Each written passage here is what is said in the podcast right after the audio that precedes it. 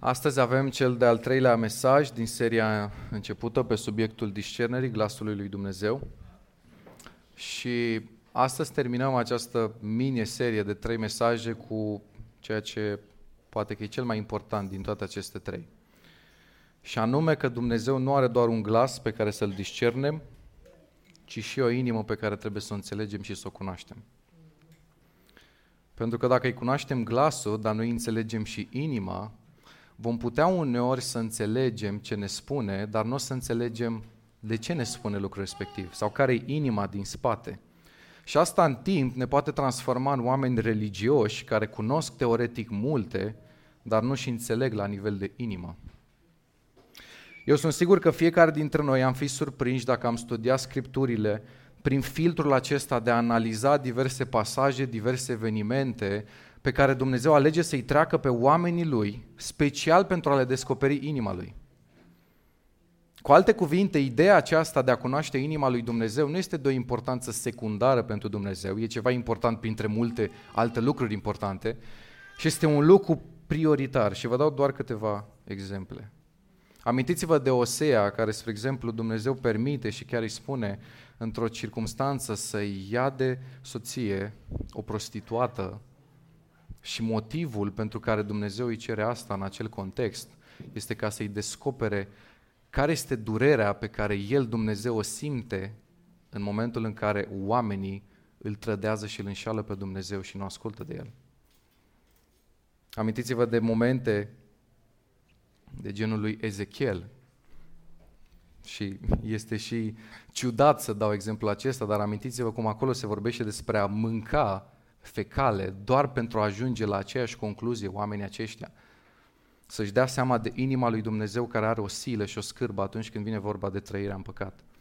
Cum îl trimite pe Ieremia într-o altă circunstanță ca să propovădească cuvântul lui Dumnezeu, deși știa că oamenii nu-l vor asculta pe Ieremia din același motiv ca oamenii, ca omul acesta Ieremia să înțeleagă inima lui Dumnezeu atunci când noi nu-l ascultăm pe el. Și știu că sunt pasaje inconfortabile peste care poate uneori am dorit să sărim, însă Dumnezeu cere lucrul acesta ca să descrie inima Lui în moduri în care nouă să ne fie cât mai ușor să înțelegem și a lăsat aceste pasaje. Nu știu dacă tu te-ai gândit sau te gândești atunci când treci prin diverse evenimente în viață, ce vrea Dumnezeu să înțelegi cu privire la inima Lui. Nu doar ce trebuie să înțelegi despre tine sau despre persoanele implicate atunci când sunt și alte persoane implicate, dar ce trebuie să înțelegi despre Dumnezeu și despre inima Lui. Cu alte cuvinte, viața noastră de credință va cunoaște noi dimensiuni atunci când ce încercăm să înțelegem pe drumul vieții nu se mai limitează doar la noi, ci se extinde la Dumnezeu și la inima Lui. De foarte multe ori putem să cunoaștem ce spune Biblia cu privire la diverse subiecte, însă separat de înțelegerea aceasta a inimii Lui, ceea ce vom avea va avea întotdeauna o imagine incompletă. Totul se schimbă când în ecuația vieții avem în vedere aspectul acesta al inimii lui Dumnezeu. Aș vrea să ne întrebăm fiecare dintre noi cât de mult cunoaștem sau înțelegem inima lui Dumnezeu. Și am stat și m-am gândit un pic la asta mai profund. Gândește-te doar la chestia asta. Un Dumnezeu care e interesat nu doar să-ți împărtășească voia lui generală, planul lui de mântuire cu tine și își dorește să-și împărtășească inima cu tine.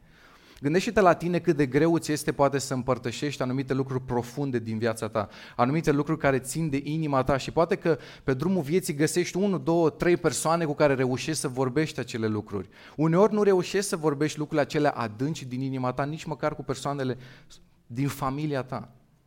Și gândește-te totodată la adevărul acesta că Dumnezeu caută oameni și nu doar unul, doi, cu oricare dintre noi, Dumnezeu și-ar dori să aibă o relație atât de apropiată, încât nu doar El să-ți înțeleagă ție inima, și și tu să înțelegi lui inima. Creștinismul este cu mult mai mult decât ne-am obișnuit noi. E o oportunitate ca noi să cunoaștem inima lui Dumnezeu, însă asta cere profunzime, asta cere efort din partea noastră să ne adâncim în relația cu El. În procesul înțelegerii inimii lui Dumnezeu, de fiecare dată vom fi oameni transformați. Și vreau să vă dau doar un singur exemplu.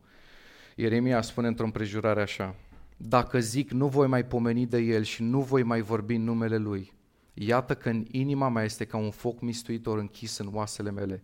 Caut să-l opresc, dar nu pot. Ce spune Ieremia practic este sunt pe punctul să iau o decizie, subiectul pe care noi îl discutăm de trei săptămâni, cum să luăm decizii după voia lui Dumnezeu. Și Ieremia spune sunt pe punctul să iau o decizie greșită și să renunț, dar nu mă lasă inima pentru că în inima mai există un foc care provine din relația mea cu Dumnezeu, care nu mă lasă să fac asta. Inima noastră când e captată de inima lui Dumnezeu, deciziile noastre vor fi afectate de voia lui de fiecare dată. Însă când în procesul aflării voii lui Dumnezeu, inima noastră lipsește, apar și deciziile greșite. Scriptura vorbește de asemenea despre împietrirea inimii și cu cât inima e mai rece, cu cât e mai delăsătoare, mai departe de Dumnezeu, cu atât ne va fi mai ușor să luăm decizii greșite. Și din acest punct de vedere, de foarte multe ori, deciziile noastre greșite nu au ca sursă principii greșite, pentru că de multe ori suntem tobă de teologie, cunoaștem multe, dar avem inimi pe traiectorii greșite. Aș vrea să ne uităm astăzi în text, un text care vorbește despre un om la care Dumnezeu privește și când privește la el, știe despre el care are o inimă care vrea să-l asculte pe el. Și din motivul ăsta Dumnezeu alege să-l călăuzească și să-i vorbească, pentru că vede în omul acesta pe nume Avram ceva ce Dumnezeu dorea să vadă. O să citesc din Geneza 18 doar două versete. Geneza 18, versetul 17. Atunci Domnul a zis, să ascund eu oare de Avram ce am să fac? Căci Avram va ajunge negreșit un neam mare și puternic și în el vor fi binecuvântate toate neamurile pământului. Căci eu îl cunosc și știu care să poruncească fiilor lui și casei lui după el să țină calea Domnului, făcând ce este drept și bine, pentru ca astfel Domnul să împlinească față de Avram ce a făgăduit. Inima lui Dumnezeu e interesată să te călăuzească, dar nu doar în deciziile tale, ci și în planurile lui pe care le are pentru aici și acum. Și aici vreau să fac o precizare ca să fie foarte clar pentru toată lumea, pentru că există un subiect care de multe ori ne frământă. Există două planuri, dacă vreți, și o să o rog pe Miriam să-l pună. Există un plan, îl denumim macro, care se referă la voia lui Dumnezeu suverană, o voia lui Dumnezeu care nu poți să o, să o strici cu nimic. Spre exemplu, faptul că Isus avea să moară, faptul că Isus avea să învie, faptul că Apocalipsa este scris, să știm cum se vor termina lucrurile. Nimeni și nimic nu poate să intervină, să strice nimic din ceea ce Dumnezeu a hotărât să se întâmple. Însă există un plan micro care privește viața noastră și trăirea noastră pe pământul acesta. Noi nu putem să schimbăm și să afectăm cu nimic planul macro al lui Dumnezeu. Lucrurile deja sunt hotărâte cum se vor întâmpla. Însă putem să zădărnicim planul lui Dumnezeu cu privire la viața noastră personală. Luca 7 cu 30 ne spune farisei și învățătorii legii au zădărnicit planul lui Dumnezeu pentru ei. Adică nu planul lui Dumnezeu macro, ci planul lui Dumnezeu micro, ca să ne exprimăm așa. De ce e important să înțelegem asta? Pentru că și noi putem să facem același lucru, să stricăm planul lui Dumnezeu, dar cu privire la noi și viața noastră, nu cu privire la El și voia Lui, pentru că nimeni nu poate să zădănicească planul lui Dumnezeu, pentru că astfel n-ar mai fi Dumnezeu. Exemplu, Dumnezeu a vrut să deschidă o biserică în București, cu specificul acesta pe care îl avem noi. Nu stă Dumnezeu în noi, dacă nu o face cu noi, o, face, o va face cu altcineva. Amintiți-vă de pasaje în care spune inclusiv dacă voi veți tăcea, pietrele vor striga. Dumnezeu nu are nevoie de nimeni și de nimic în împlinirea voii Lui. Însă ce har măreț este și ce oportunitate avem că deși Dumnezeu nu stă în nimeni și nimic, alege să ne implice și pe noi în planurile Lui. Adică nu doar în deciziile tale, care te privesc pe tine și te interesează pe tine, cât să-și reveleze planurile lui pentru aici și acum cu privire la extinderea împărăției lui pe pământ și mai exact aici în București. Dumnezeu întreabă aici în text, să ascund eu oare de Avram ce am să fac? Și ce avea Dumnezeu de făcut în cazul acesta nu avea o legătură directă cu Avram, era pur și simplu o judecată pe care Dumnezeu avea să o aducă împotriva Sodomei și Gomorei. Dar deși nu avea nicio legătură cu Avram, Dumnezeu l-a implicat pe Avram în toată ecuația aceasta. Unde vreau să ajung cu asta? Unul din cele mai minunate lucruri din viață este ca Dumnezeu să te implice pe tine în planurile Lui. E interesant că vorbim foarte mult despre planurile noastre și să-L implicăm pe Dumnezeu în planurile noastre, ceea ce nu este rău. Însă cred că profunzimea Evangheliei în viața omului înseamnă mai presus de faptul că omul îl implică pe Dumnezeu în planurile lui, ci de ideea că Dumnezeu îl implică pe om în planurile sale. Și asta ne dorim. Vedeți, consecința faptului că Avram a avut o inimă după voia lui, l-a făcut pe Dumnezeu să-i descopere secrete lui Avram și mai exact viitorul, ce avea să se întâmple, dar de, remar- de remarcat că era legat de viitorul, cu ce se va întâmpla, de voia lui Dumnezeu, nu de planurile pe care Avram le avea. Pentru că de multe ori și noi ne dorim să aflăm viitorul, nu-i așa? Doamne, ce o să fac, ce o să se întâmple, ce decizii să iau. Adică lucruri care ne interesează predominant pe noi și mai puțin cu privire la Dumnezeu și ce planuri are El și ce interesează pe El. Însă avem oportunitatea ca Dumnezeu să ne implice în planurile Lui, care, planuri care nu au doar un impact din acesta vremelnic pentru o perioadă, așa cum sunt planurile noastre de multe ori, și planuri care au impact până și dincolo de pământul acesta, pentru veșnicie. Gândiți-vă că până la urmă așa a început totul. Nu noi l-am căutat, El ne-a căutat. Nu noi l-am, l-am iubit, El ne-a iubit. Pe când noi eram încă păcătoși și El și-a dat viața pentru noi. Fiecare adevăr din Scriptură care vorbește despre tensiunea aceasta dintre noi și El, îl accentuează pe Dumnezeu și accentuează planurile lui Dumnezeu. În esență, inima subiectului nostru, inima lui Dumnezeu nu este, îl chem să mă călăuzească ce să fac cu ce mă interesează pe mine și ce să fac eu cu ce îl interesează pe El. Observ mereu în viața lui Isus accentul acesta pe care îl, îl, îl spune. Tatăl m-a chemat, Tatăl m-a pus, eu fac ce îmi spune Tatăl și ne putem gândi că Isus a fost Isus, însă te uiți apoi la ucenici, te uiți la Pavel, care vorbește atât de clar de diferența pe care Hristos o face în viața lui. Eu asta făceam, asta eram, Isus m-a chemat să fac asta, vreau să intru în cetatea aia, dar Duhul m-a oprit pentru că Dumnezeu vrea să merg dincolo. Eu aveam un plan pentru zona aia, Aveam un plan să fac treaba respectivă, însă Dumnezeu avea un alt plan în care m-a inclus și pe mine.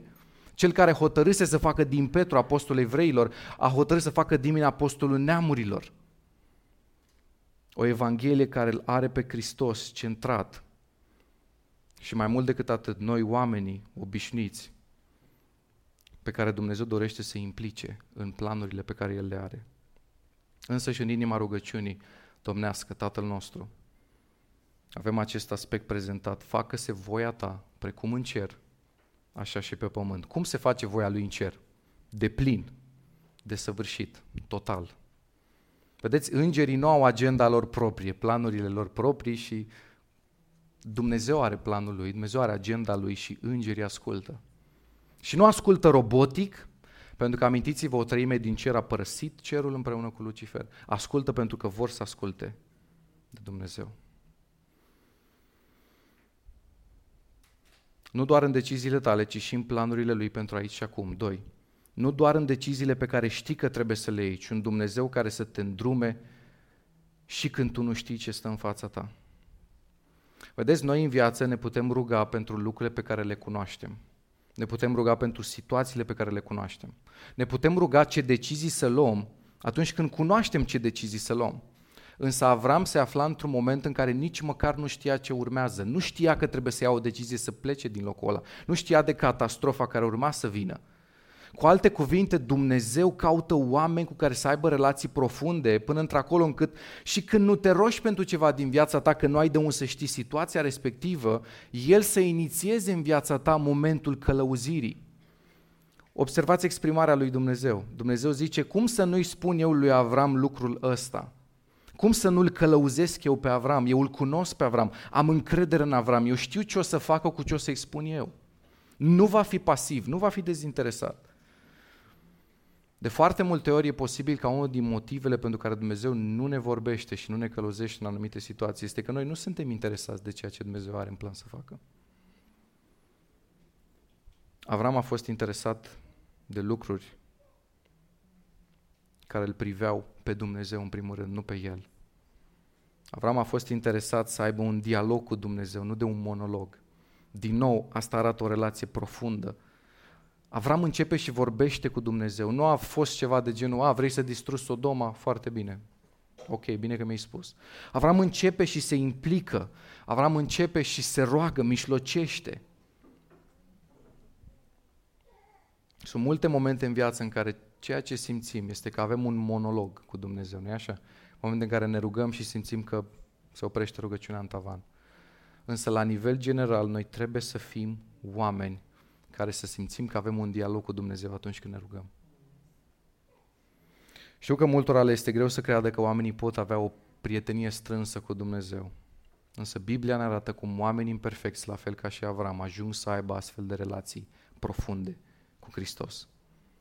Am găsit un citat care mi-a plăcut foarte mult. Prietenia nu este asemenea unui obiect neînsuflețit pe care îl cumpărăm și îl lăsăm într-un loc unde se așterne praful pe el. Ea se aseamănă mai degrabă cu o plantă vie care pentru a înflori are nevoie de îngrijire și de apă. Avram a prețuit prietenia cu Dumnezeu și s-a străduit să o păstreze. Avram a fost interesat nu doar să aștepte pasiv, ci să acționeze. Îl vedem pe Avram mișlocind, slujind. Îl vedem pe Avram cum iubește pentru că îi pasă de oamenii Îl vedem pe Avram cum umblă cu Dumnezeu. Când nu știi ce decizii să iei în viața ta, acele decizii mari, ocupă-te de lucrurile mici din viața ta. Vedeți, când ne uităm la viața lui Avram, ceea ce Dumnezeu spune despre el nu este că va face ceva nemai văzut, nemai auzit, ceva care să atragă atenția. Dumnezeu afirmă despre Avram că în acele lucruri mici de zi cu zi, el va fi un om implicat, credincios și perseverent. Observați, Avram va porunci fiilor lui și casei lui după el să țină calea Domnului făcând ce este drept și bine. Lucruri mici. De multe ori vrem să mutăm munții, vrem să facem lucruri mărețe, însă măreția nu se găsește în lucrurile realizate, ci în credincioșia noastră față de Dumnezeu. Credincioșia noastră față de Dumnezeu produce lucruri mărețe.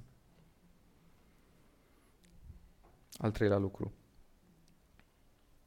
Inima lui Dumnezeu dorește de la noi să nu fim doar oameni cu principii învățate, ci vieți trăite ca ale oamenilor Scripturii. Am observat că uneori ne uităm în vieți ca ale lui Avram, Moise, David și ce ne atrage atenția este modalitatea uimitoare în care Dumnezeu i-a călăuzit. Și ne uităm la ei și cumva ne dorim ca și în viața noastră să se întâmple la fel. Însă de multe ori ce ne atrage atenția este călăuzirea lor, dar nu modul în care ei și-au trăit viața. Adică mai degrabă ne întrebăm cum să fac să am și o parte de astfel de călăuziri, dar nu știu cât de mult ne întrebăm cum să fac să trăiesc mai mult ca ei. Călăuzirea lui atârnă și de trăirea ta. Priviți în text, să ascund eu oare de Avram ce am să fac? Căci eu îl cunosc pe Avram și știu cum trăiește Avram. V-ați gândit vreodată că oamenii care au primit cele mai aspre cuvinte din partea lui Hristos sunt oamenii care cunoșteau cel mai bine Scriptura?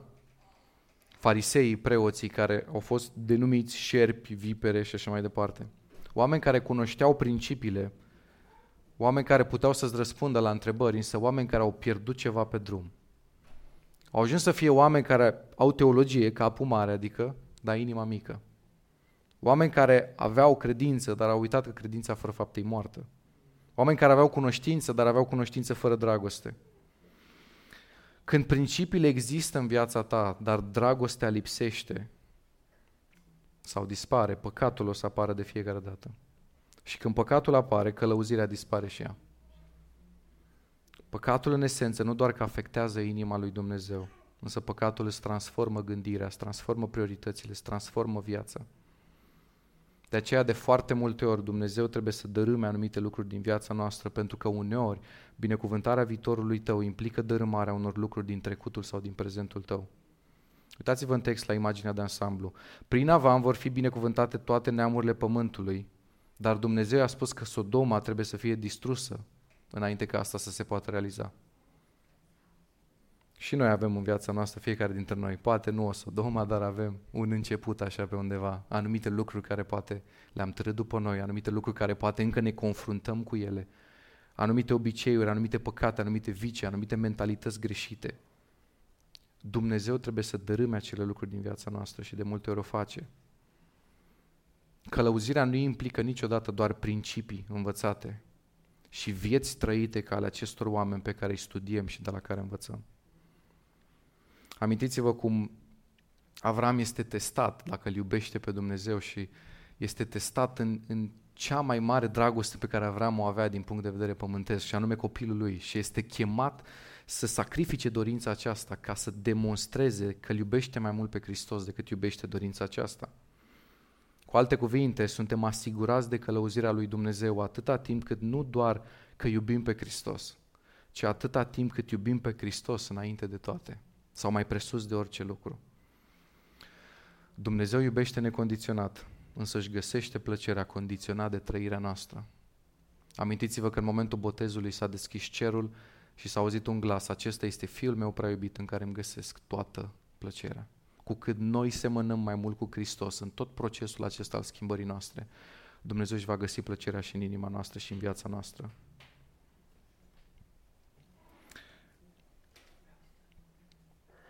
În cercul intim al Mântuitorului, știți că au fost mult mai mulți ucenici care l-au urmat pe Hristos, dar au fost un cerc mai intim de 12 persoane. În cercul acela de 12 persoane, Hristos a avut un cerc și mai intim de 3 persoane. Și în cercul acela de 3 persoane a avut un cerc și mai intim de o singură persoană. Cel de 3, Petru, Iacov și Ioan, și cercul și mai intim a fost Isus și Ioan. Unul din ultimele lucruri de care Hristos s-a îngrijit în timp ce era pe cruce a fost de mama lui Maria. Hristos știa că durerea Mariei va fi mare, Hristos știa că are nevoie cumva să o lase în grija uneia dintre ucenici. Știți pe cine alege Hristos de pe cruce? Ioan, versetul 26 din capitolul 19. Când a văzut Isus pe mama sa și lângă ea pe ucenicul pe care îl iubea, a zis mamei sale, femeie, iată fiul tău. Apoi a zis ucenicului, iată mama ta. Și din ceasul acela ucenicul a luat-o la el acasă. La cina cea de taină, Ioan era cu capul pe pieptul lui. Amintiți-vă de momentul acela în care ucenicii vor să afle și cumva îl roagă pe Ioan, hei, întreabă-l tu pe Isus. Întreabă-l tu pe Isus, că cumva ție îți spune, ești mai apropiat de el. Ucenicul care scrie una din cele mai frumoase evanghelii, Evanghelia după Ioan, unde avem versetul Ioan 3 cu 16, fiindcă atât de mult a iubit Dumnezeu lumea încât a, a dat pe singur său fiu, ca oricine crede în el să nu piară, să aibă viață veșnică. Ucenicul care scrie 1 Ioan, care atât de frumos ne vorbește despre dragostea lui Dumnezeu. Un ucenic care parcă e vrăjit de dragostea lui Dumnezeu. Ucenicul care primește revelația cărții Apocalipsa.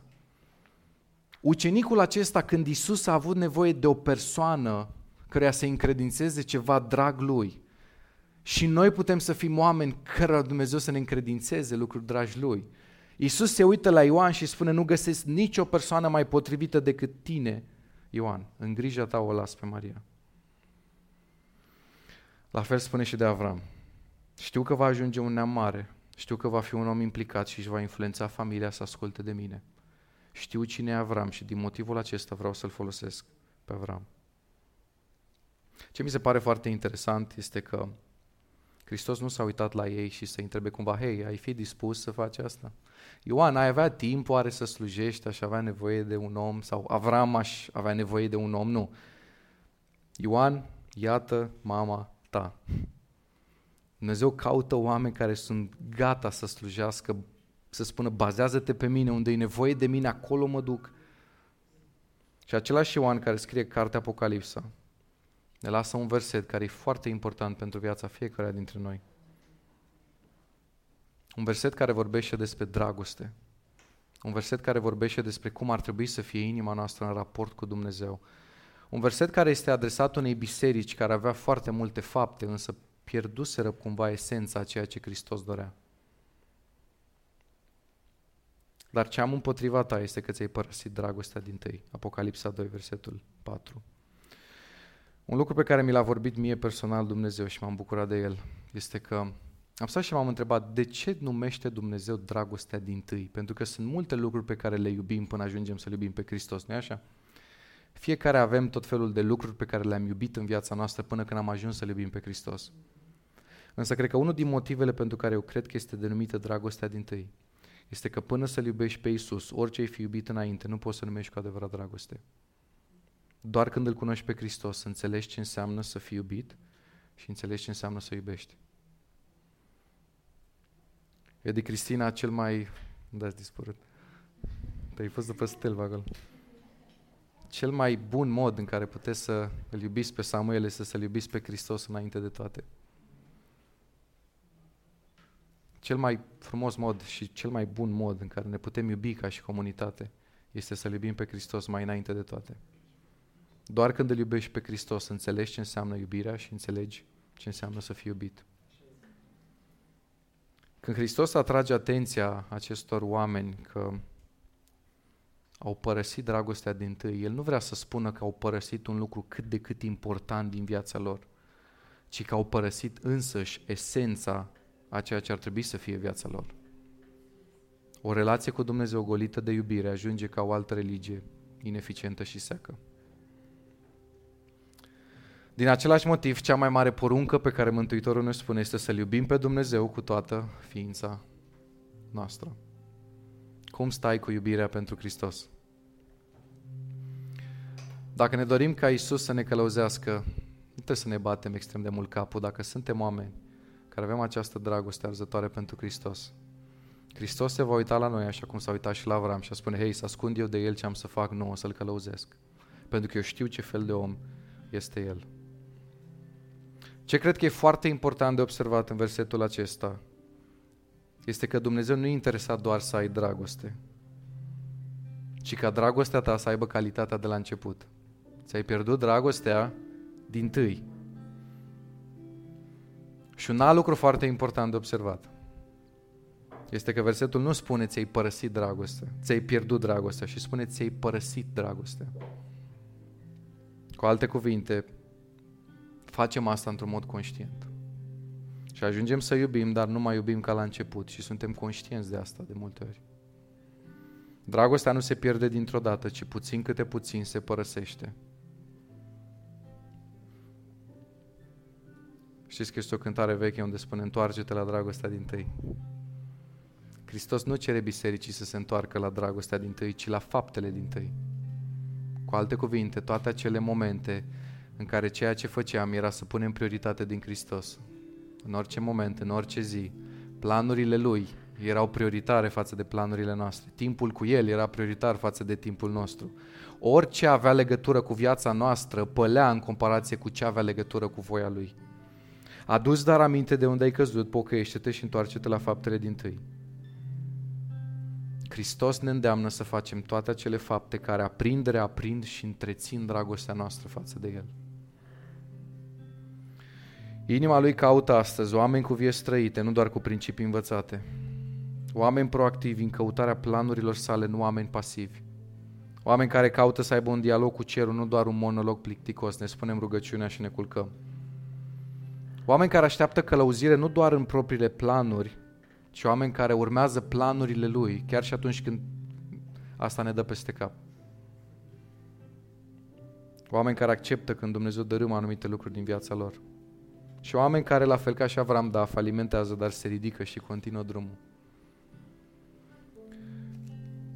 Cred că cel mai frumos compliment pe care îl poți primi pe pământ nu este cel care îl primești de la soț, de la soție, de la părinți sau de la copii, și cel mai frumos compliment este complimentul pe care Dumnezeu ți-l poate face. Gândește-te să se uite Dumnezeu la tine cum s-a uitat la Avram și să zică, eu știu ce fel de om e Avram. Eu știu cum trăiește. L avem pe Avram al nostru fix aici. Robul Domnului. Aș dori ca fiecare dintre noi să trăim pentru momentul ăsta în care ne vom întâlni cu Hristos moment în care se va uita la noi și va face o afirmație sau alta despre noi. Știți că Biblia ne descoperă momentul acela în care Dumnezeu se uită la om și spune, hei, bine rob bun și credincios. Ai fost credincios în puține lucruri. Te voi pune peste multe lucruri. Mi-aș dori ca atunci când Dumnezeu privește la noi să privească ca la Avram, cel din Biblie, nu? Poate și la el sperăm să privească la fel să privească la noi și să afirme exact același lucru. Eu știu ce fel de oameni sunt cei de acolo. Eu îi cunosc, eu știu cum trăiesc. Eu știu că cu ceea ce vor auzi și cu ceea ce eu le voi spune, ei vor asculta și vor face voia mea. Când suntem astfel de oameni, călăuzirea cu siguranță va fi o certitudine. Dacă vom ști doar principii, dar inima noastră va fi despărțită de ceea ce înseamnă inima lui Dumnezeu, nu o să ajungem prea departe. Însă când inima noastră însuțește principiile și lucrurile pe care le cunoaștem despre El, călăuzirea o să fie și ea prezentă. Haideți să ne ridicăm împreună. Și vreau să ne rugăm și apoi să cântăm o cântare care vorbește despre rededicarea noastră. Haideți să plecăm capetele.